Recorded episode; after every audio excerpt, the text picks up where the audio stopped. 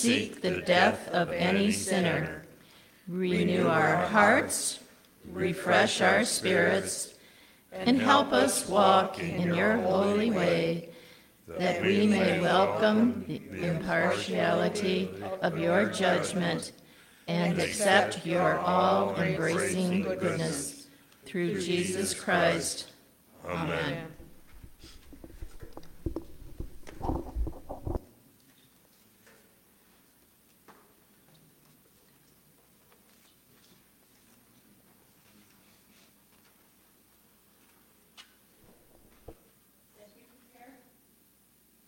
Just turn it towards you.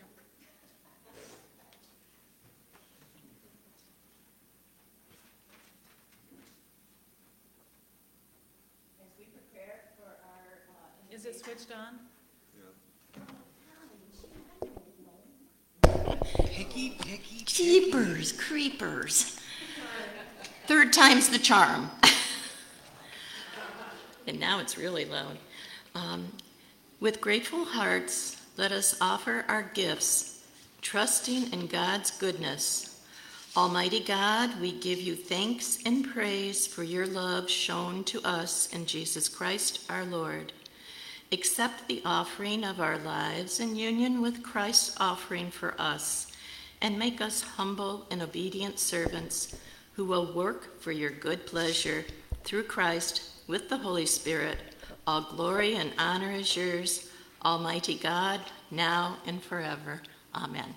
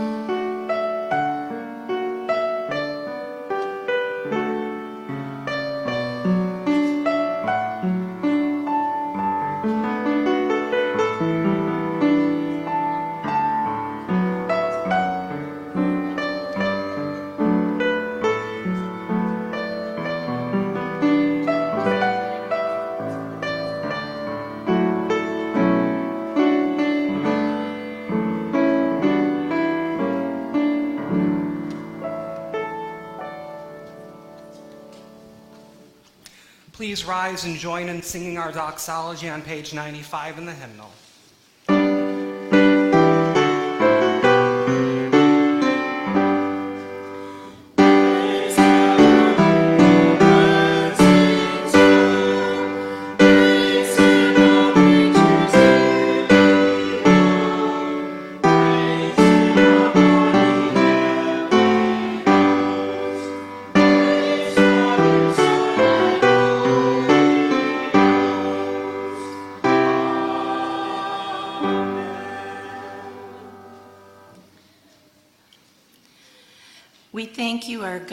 That you have empowered us to participate in the miraculous multiplying ministry of your Son. Receive now these gifts you have provided us out of your abundance, that your miracle ministry may multiply to satisfy the hungry of this world today. Through Jesus Christ our Lord. Amen.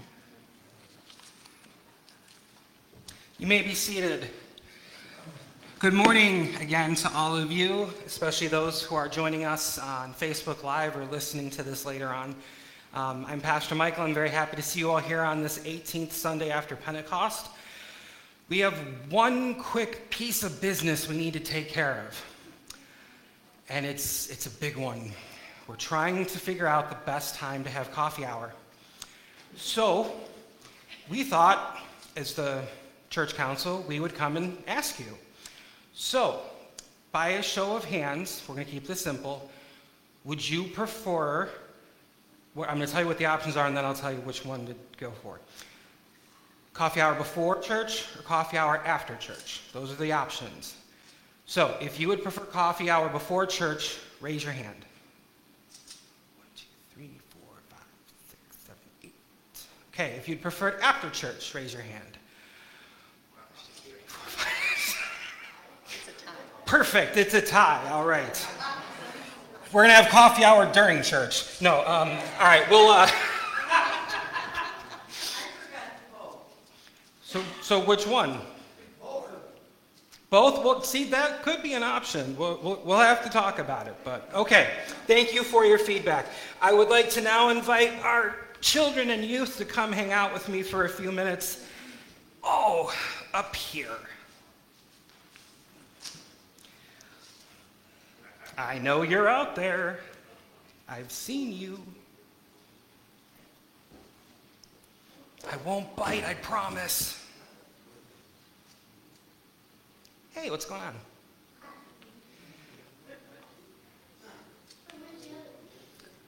They're over there. Do you want to go ask them if they want to come up?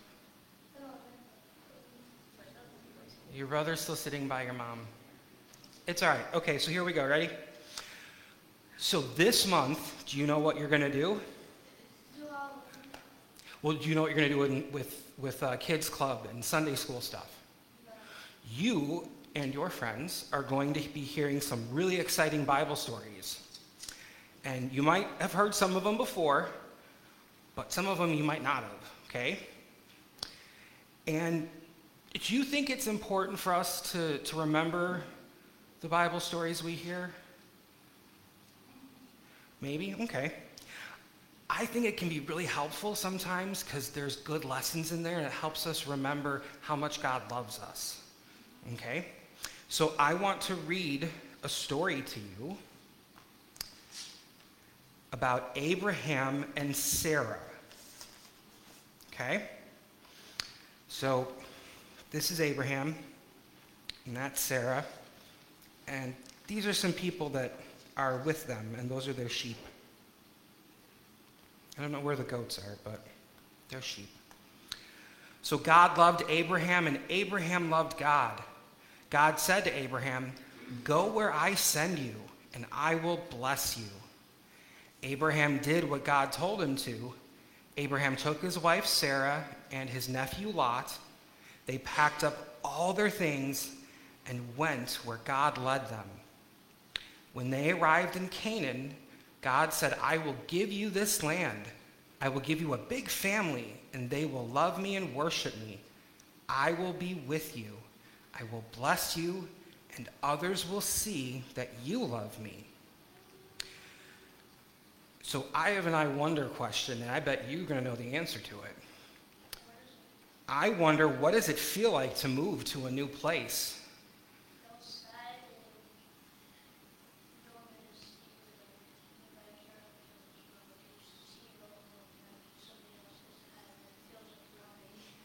So it can be sad because we miss the, the things that we're leaving and some of the people. But can it also be kind of exciting to see the new stuff that happens?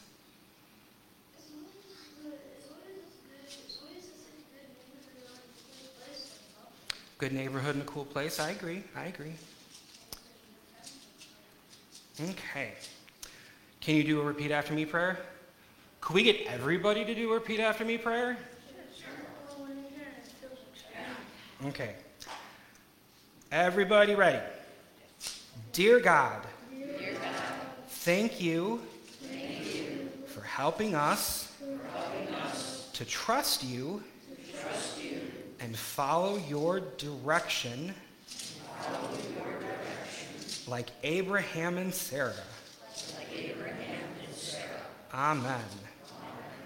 Awesome. Thank you for coming up and hanging out with you, buddy. I appreciate it. You can have a sucker if you want one.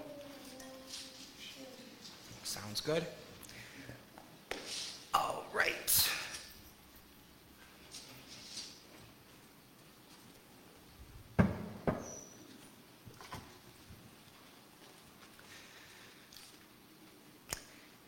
If the rest of you would rise as you are able and join in hymn number 156, I love to tell the story.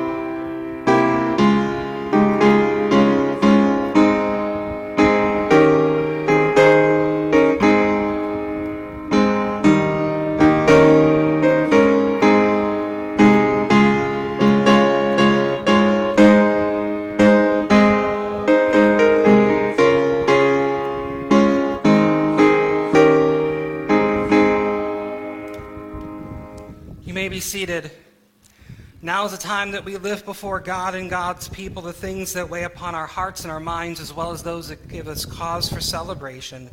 Do we have any joys or concerns we'd like to lift up this morning?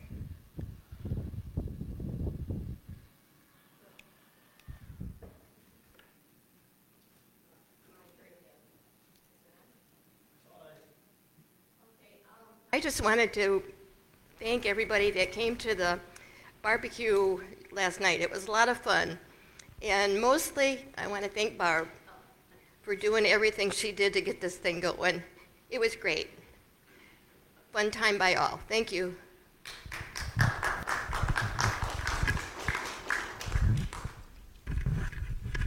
I just want to say something about our Bible study tomorrow at 10 o'clock. I've heard a lot from the people who attend about mysterious things that have happened. How Ezekiel saw four headed people, people with wills, and so forth. So if you come tomorrow, you might find out what that's all about. Thank you.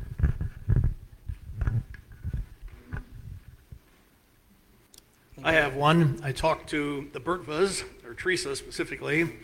Good news is they got home from their vacation just fine. The bad news is they caught COVID again oh.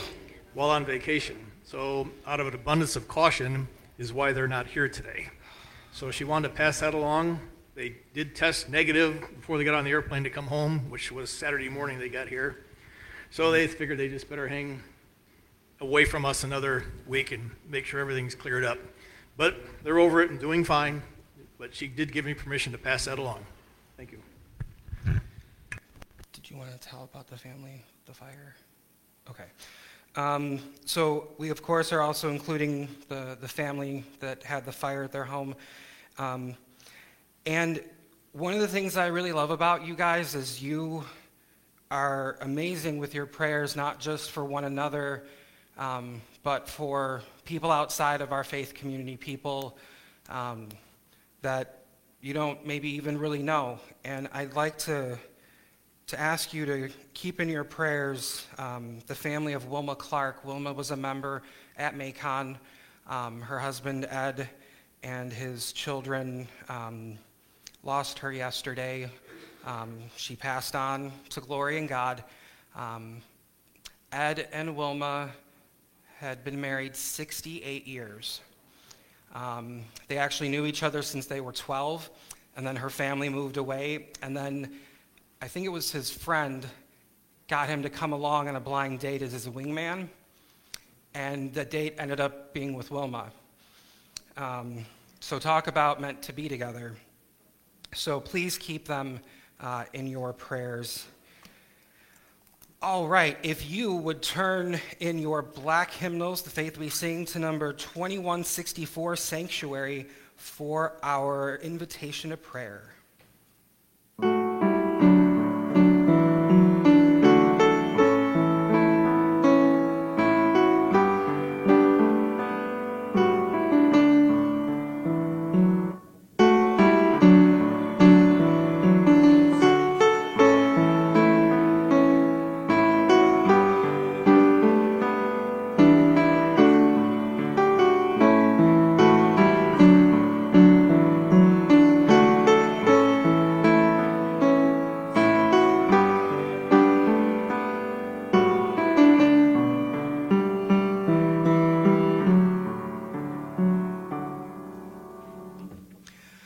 Prayers this morning, when you hear me say the words, God of compassion, I invite you to reply with the words, Hear our prayer. Through God's steadfast compassion for us, God has filled us with concern for our world. Therefore, we pray for what we need, saying, God of compassion, hear our prayer. God, you have placed a desire for truth and righteousness in the hearts of all people. Uplift those who seek to live faithfully and lovingly by the promptings of your Spirit, even those who do not know your name. Save them from despair and lead them to the fullness of salvation. For seekers of truth, God of compassion, hear our prayer. God, you call the children of Israel to make known your righteousness, and you call disciples of Jesus to take the good news of your salvation to all the nations. Help those who know your name to be faithful to their calling, to live according to your commandments, and to testify to your abounding love. For all who believe in you, God of compassion, hear our prayer. God, you have formed your people into communities of prayer and service. Strengthen the leaders of your church, especially our pastors, our district superintendents, our bishop, and all those in leadership in our denomination and in every other. Give them humble and obedient hearts after the example of Christ, who humbled himself in obedience to you. For ministers of the gospel, God of compassion, hear our prayer. God, you have placed in human hearts a hunger to understand the structures and rhythms of creation. Grant wisdom to those who seek to comprehend the inner workings of the world. Save them from arrogance and enable them to work for the flourishing of humankind. For scientists and researchers, God of compassion, hear our prayer.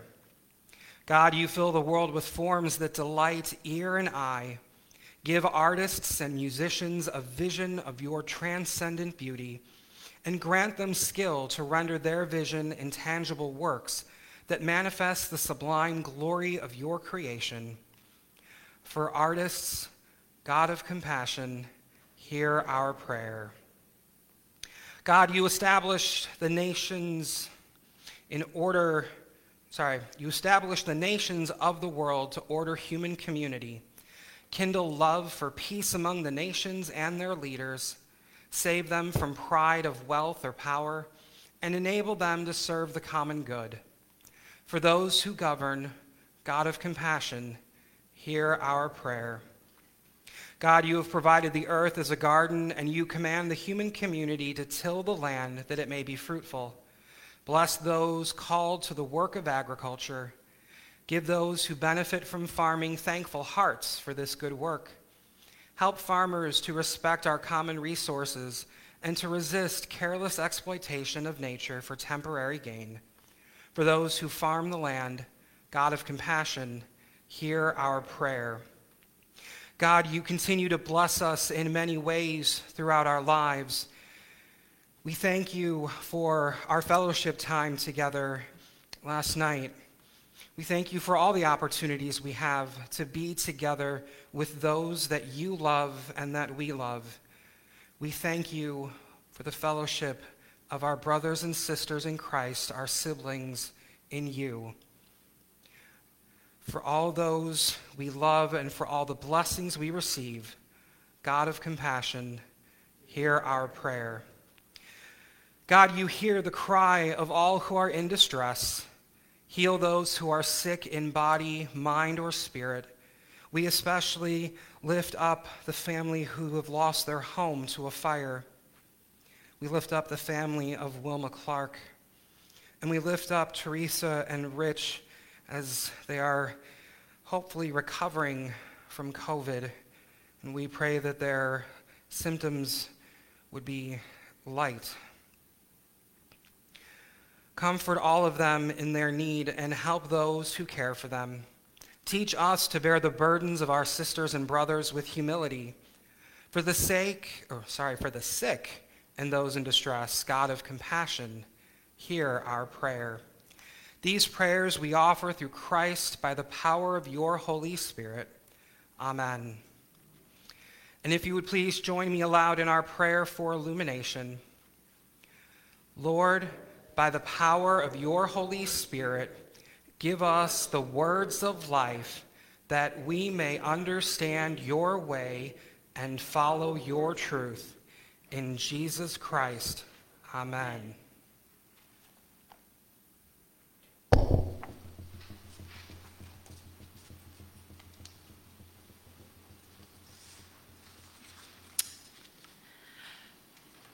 Thank you, Fonda. uh, You know, I always keep calling you Fonda. I, my brain cell, Gilda.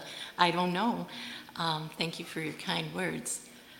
Uh, before I, I do our scripture reading, I knew I was going to forget something. We have a whole bunch of frozen catfish, and it's in the freezer if you want to take any home. Um, There's testimony by Charlene and by Gilda that it's really good. Um, It's some that had come to us when Dave and Chris went to the food bank to get our, our, our food for the Bishop pantry.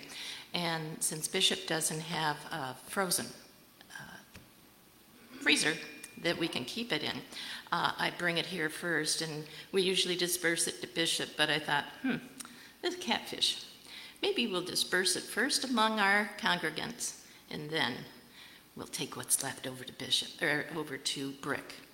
So, and um, I'll do a little testimony, and this is not going to be easy. Uh, you've probably all gathered by now that I tend to be a type A personality. It's getting to be about an A minus now. I'm going downhill quickly. But um, I came to the revelation late when I was older now. I truly believe I was put on this earth to help families in need with food insecurity in times of a disaster. And I'm here to help this church. I refuse to give up hope on this church. And we are going to drag people by their feet if we have to to get them in here and the children. And I'll do my reading now. Sorry, just had to share that. Oh, I can't see, I cried. Okay. The scripture reading this morning comes from Psalm chapter 25, verses 1 through 9. In you, Lord my God, I put my trust. I trust in you. Do not let me be put to shame, nor let my enemies triumph over me. No one hopes in you. No one who hopes in you will ever be put to shame, but shame will come on those who are treacherous without cause. Show me your ways, Lord. Teach me your paths. Guide me in your truth and teach me, for you are God, my Savior, and my hope is in you all day long. Remember, Lord, your great mercy and love from they, for they are from old. Do not remember the sins of my youth and my rebellious ways. According to your love, remember me, for you, Lord, are good good and upright in the Lord. Therefore, he instructs sinners in his ways. He guides the humble in what is right and teaches them his way. This is the word of God for the people of God. Thanks be to God. Um, now, and we're going to sing the song "Come to the Table" two times through. I believe it's in the black hymnal, number 2264 and you can remain seated.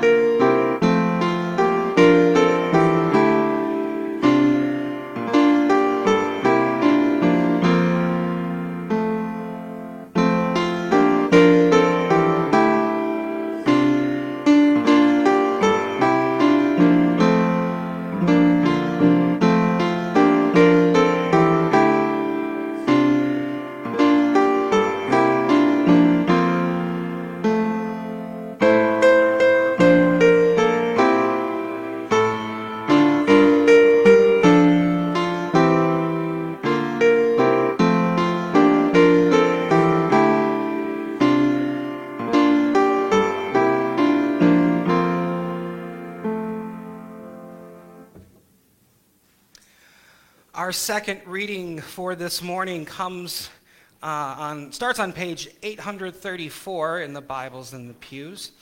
We are in the 18th chapter of the book of Ezekiel, although we're not going to talk about the people with four heads in this one. You'll have to wait and go to Bible study tomorrow. Uh, we will be doing verses 1 through 4 and then jumping over to verses 25 through 32. The word of the Lord came to me. What do you people mean by quoting this proverb about the land of Israel? The parents eat sour grapes, and the children's teeth are set on edge. As surely as I live, declares the sovereign Lord, you will no longer quote this proverb in Israel. For everyone belongs to me, the parent as well as the child. Both alike belong to me. The one who sins is the one who will die. Yet you say, The way of the Lord is not just. Hear, you Israelites, is my way unjust? Is it not your ways that are unjust? If a righteous person turns from their righteousness and commits sin, they will die for it. Because of the sin they have committed, they will die. But if a wicked person turns away from the wickedness they have committed and does what is just and right, they will save their life. Because they consider all the offenses they have committed and turned away from them, that person will surely live. They will not die. Yet the Israelites say, The way of the Lord is not just. Are my ways unjust, people of Israel? Is it not your ways that are unjust? Therefore, you Israelites, I will judge each of you according to your own ways, declares the sovereign Lord. Repent, turn away from all your offenses, then sin will not be your downfall. Rid yourselves of all the offenses you have committed, and get a new heart and a new spirit. Why will you die, people of Israel? For I take no pleasure in the death of anyone, declares the sovereign Lord. Repent and live. This is the word of God for the people of God. Thanks be to God. You would please join me once again in an attitude of prayer.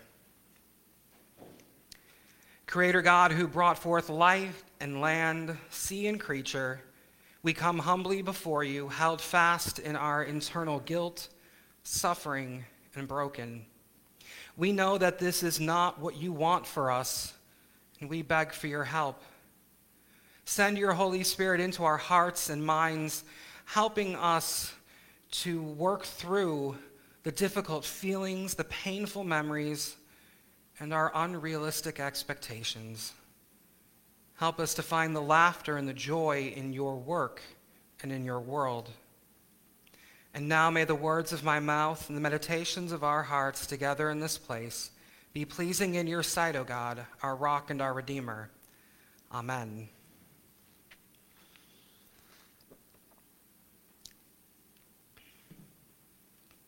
May God's blessings surround you with joy in your life and bring you strength during challenging times now and always.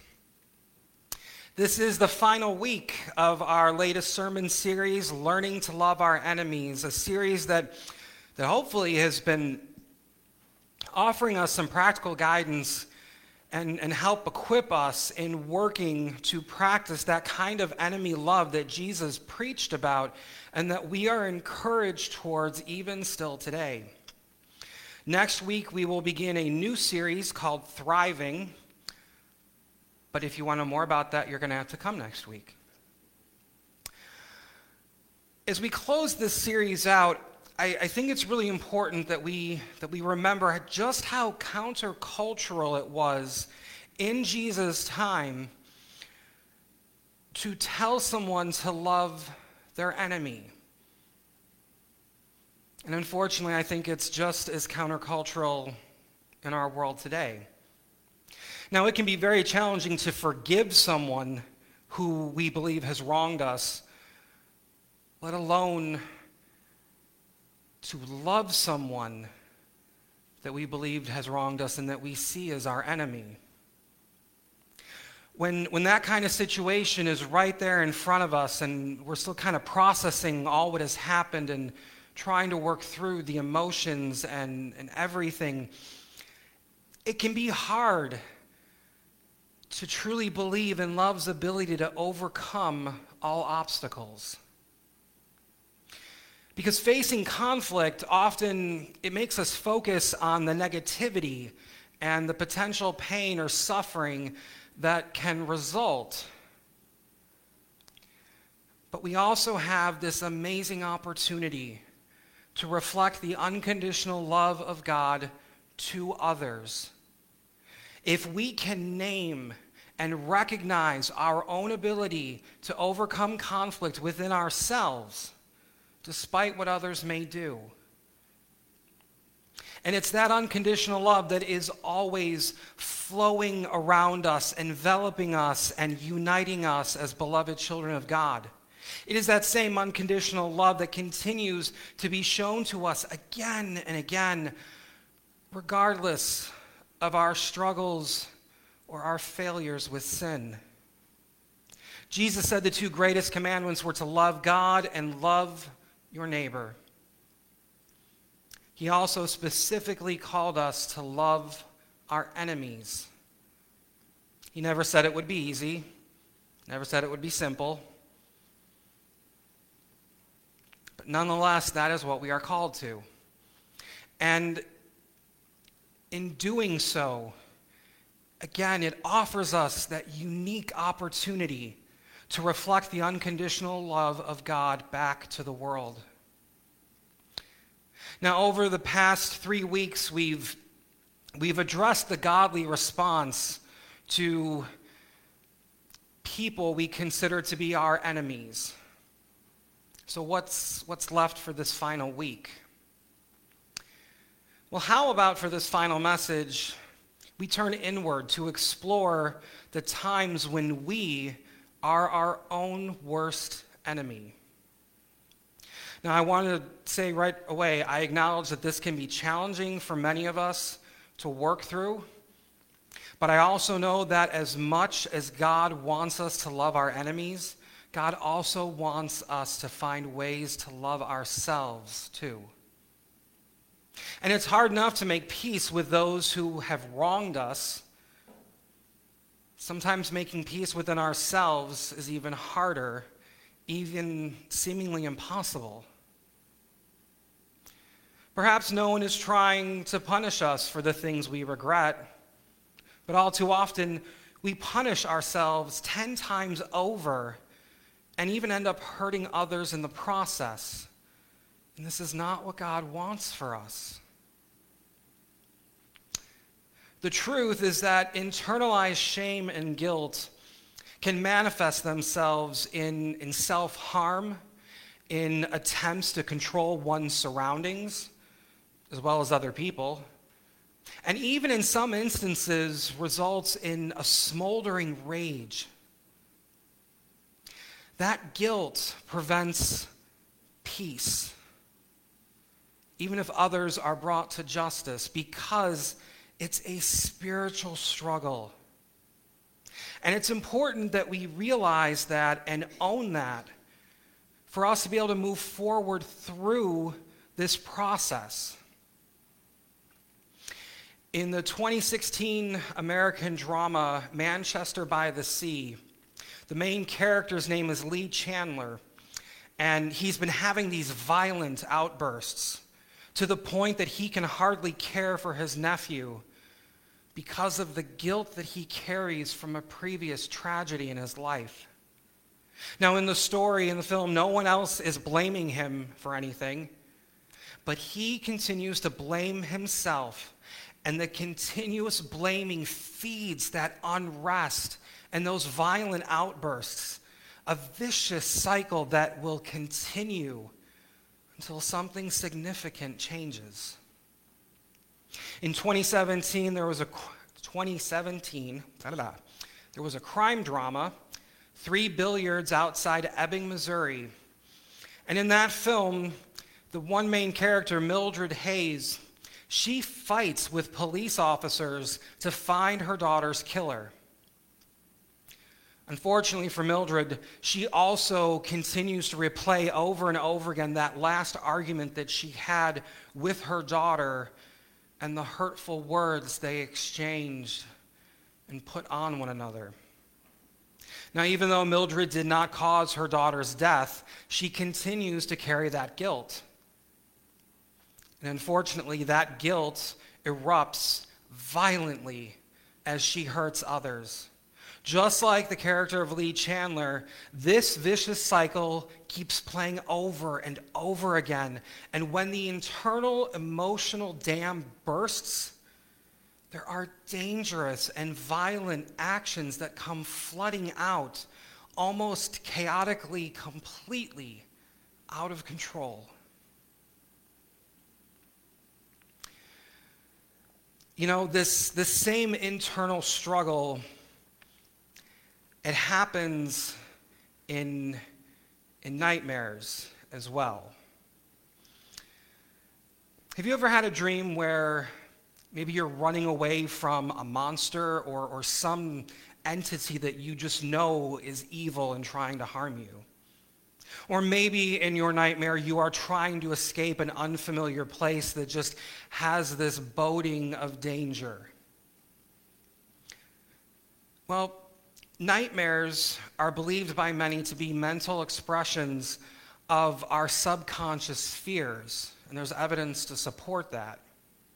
It's impossible to kill thoughts or run from ourselves, so fears trap us in nightmares until we wake or until we learn how to replace fear with love and laughter. Now, in our reading from Ezekiel chapter 18,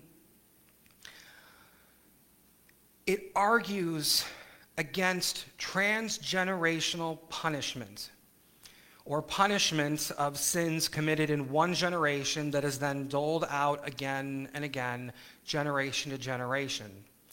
An example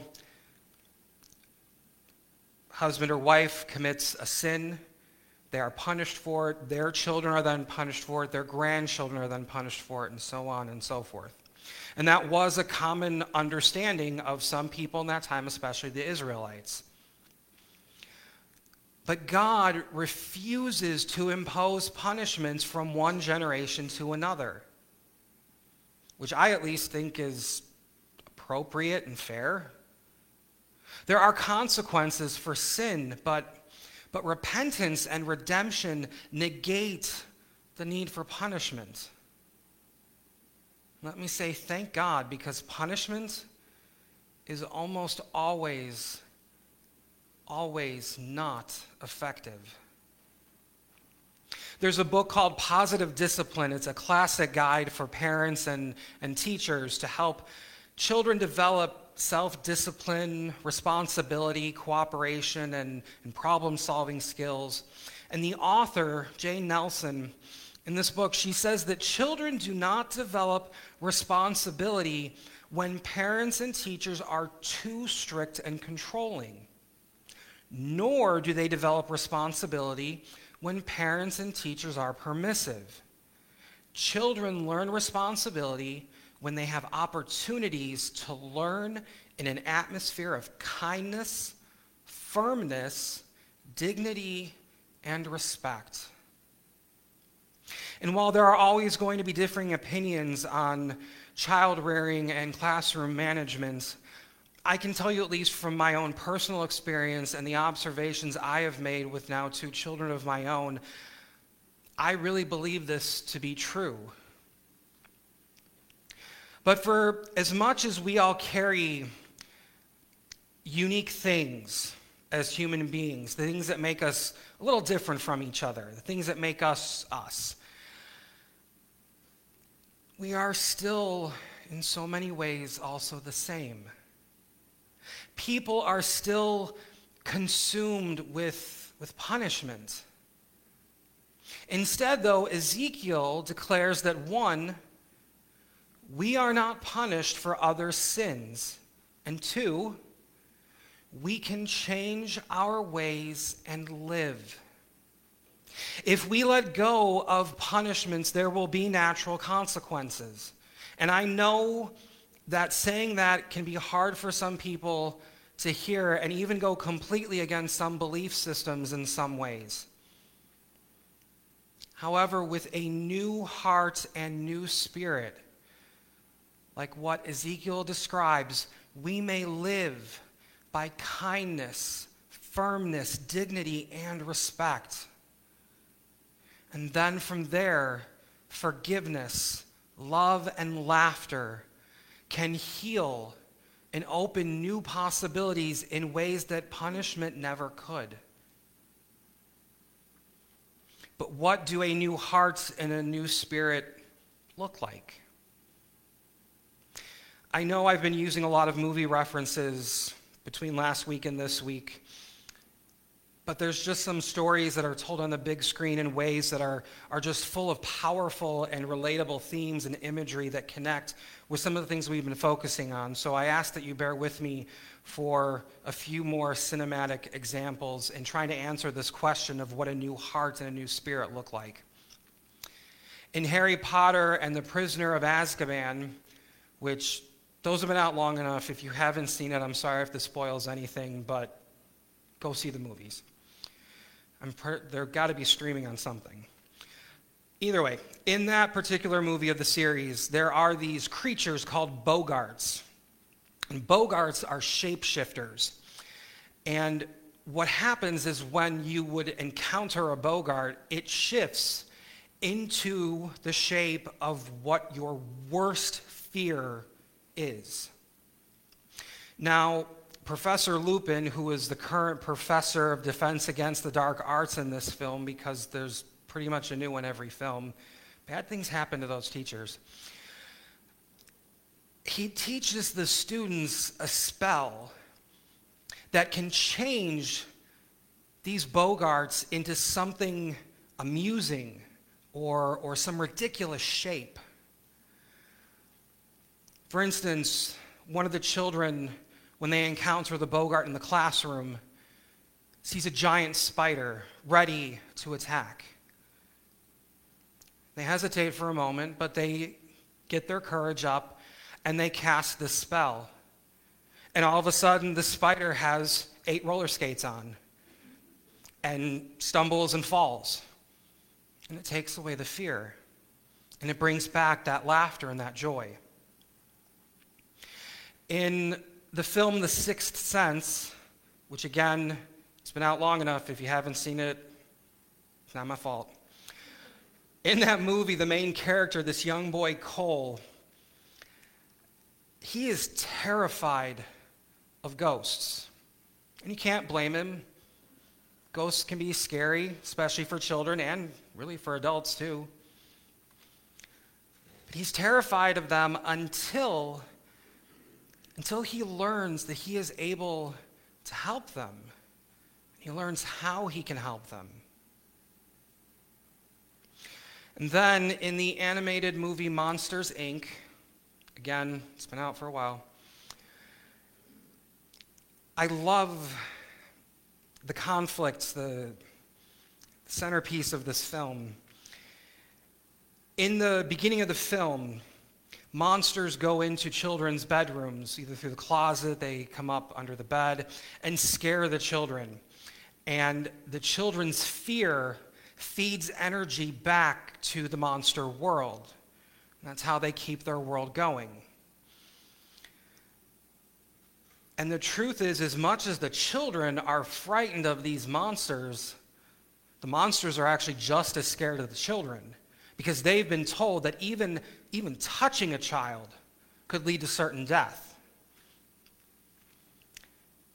But then, as the film progresses and some things happen, the monsters find out that the laughter of children creates way, way more energy.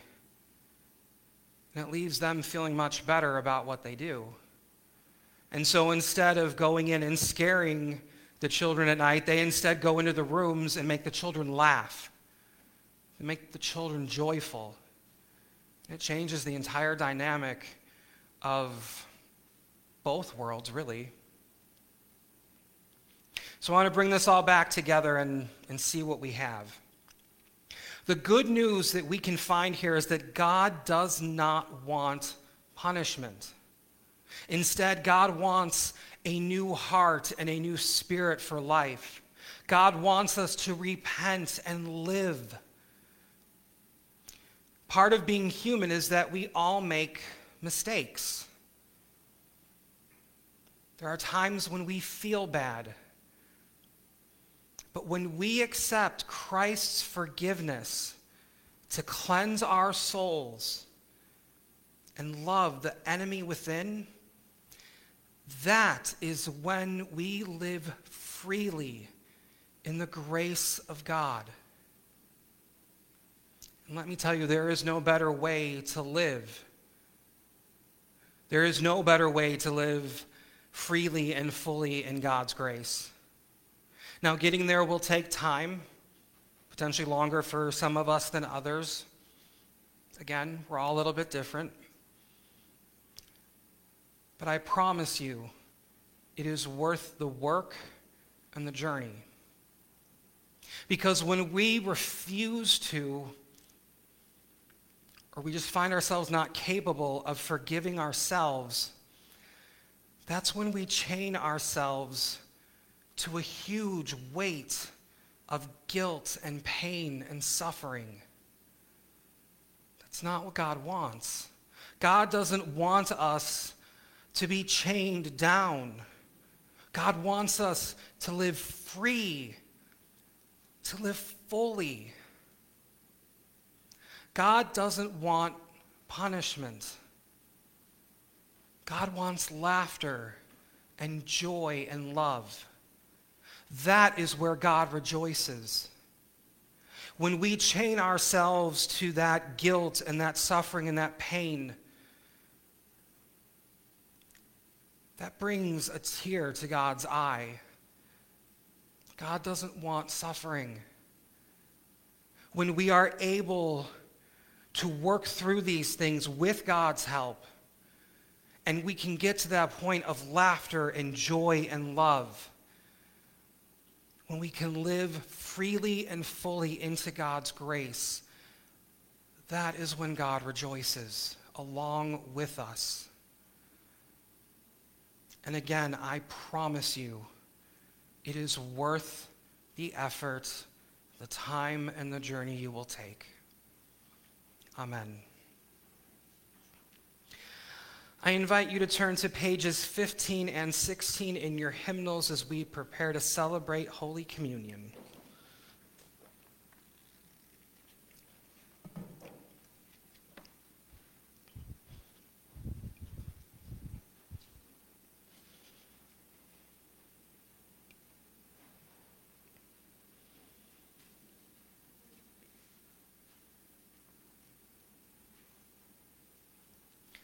The Lord be with you. Lift up your hearts. Let us give thanks to the Lord our God. It is right and a good and joyful thing always and everywhere to give thanks to you, Almighty God, creator of heaven and earth.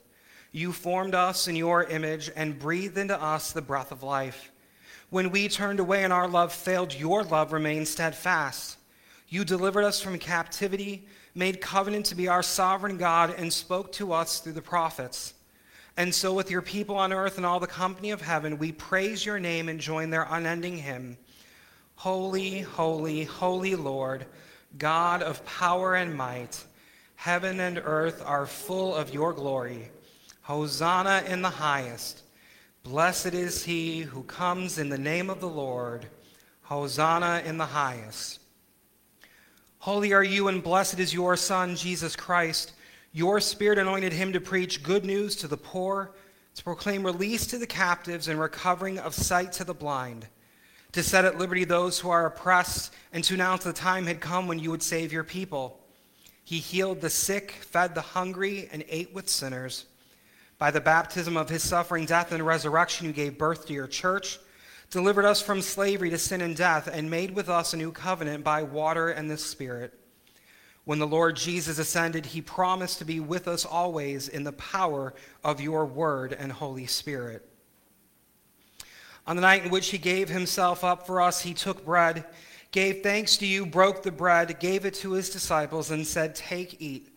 This is my body, which is given for you. Do this in remembrance of me. When the supper was over, he took the cup, gave thanks to you, gave it to his disciples, and said, Drink from this, all of you. This is my blood of the new covenant poured out for you and for many for the forgiveness of sins. Do this as often as you drink it in remembrance of me. And so, in remembrance of these your mighty acts in Jesus Christ, we offer ourselves in praise and thanksgiving as a holy and living sacrifice in union with Christ's offering for us as we proclaim the mystery of faith. Christ has died, Christ is risen, Christ will come again. Pour out your Holy Spirit in us gathered here and on these gifts of bread and juice and wine. Make them be for us the body and blood of Christ, that we may be for the world the body of Christ, redeemed by his blood. By your Spirit, make us one with Christ, one with each other, and one in ministry to all the world, until Christ comes in final victory and we feast at his heavenly banquet. Through your Son, Jesus Christ, with the Holy Spirit and your holy church, all honor and glory is yours, Almighty God, now and forever. Amen. And now, the confidence of children of God, let us pray the prayer that Jesus taught us, saying, Our Father, who art in heaven, hallowed be thy name. Thy kingdom come, thy will be done, on earth as it is in heaven. Give us this day our daily bread, and forgive us our trespasses, as we forgive those who trespass against us. And lead us not into temptation but deliver us from evil. For thine is the kingdom, and the power, and the glory forever. Amen. Because there is one loaf, we who are many are one body, for we all partake of the one loaf. The bread which we break is a sharing in the body of Christ. The cup over which we give thanks is a sharing in the blood of Christ. In the United Methodist Church, we practice open communion, and what that means is that this table doesn't belong to me, to this church, to our denomination. This table belongs to one alone, and that is Christ. He's invited everyone to partake. It doesn't matter if you are a member of this congregation or our denomination. It doesn't matter if you're baptized or unbaptized. It doesn't matter your social or financial standing. It doesn't matter what your race or ethnicity is, what your sexual orientation or identification is. All those ways that, as humanity, we try and divide ourselves, those boxes that we cram people into, that's not what he sees. He looks out and sees beloved siblings cherished children of God. And all that he asks when you come and partake is that you do so with an open heart. This morning, as your rows are dismissed, I invite you to come forward. You will be given a piece of bread, and then you will have the choice of a small cup of juice or wine. You can receive your elements one of two ways. You can do intinction, which is a big word that means that you take your bread dip it in your juice or wine, and then receive your elements together. Or you can eat your bread and then drink your juice or wine. Both acceptable, neither one's better than the other. Just two of the ways that we created and developed over the centuries. Brothers and sisters, the table is set. There's room for all. Come and taste that God is good.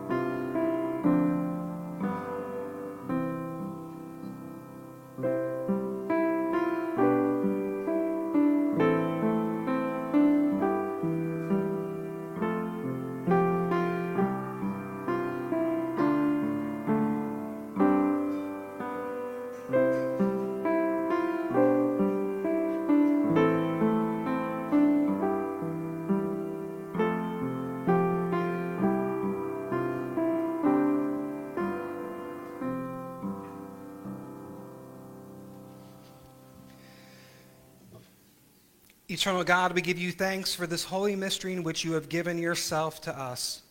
Grant that we may go into the world in the strength of your Spirit to give ourselves for others. In the name of Jesus Christ our Lord. Amen. I invite you to rise as you are able for our closing hymn, number 357 in the red hymnals, Just as I Am, without one plea.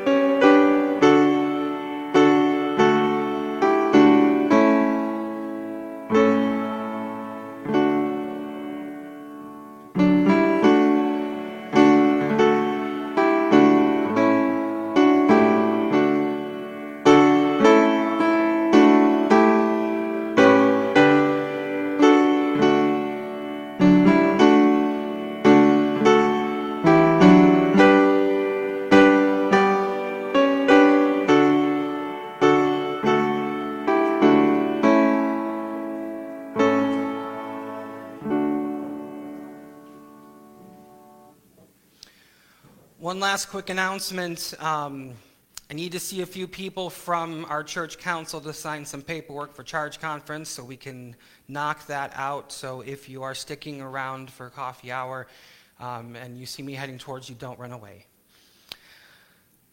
Loving and forgiving God, you charge us, saying, Let the same mind be in you that was in Christ. To God be the glory. And now the blessing of God be with you, the love of Jesus fill you and may the power of the Holy Spirit sustain you now and forevermore. Amen.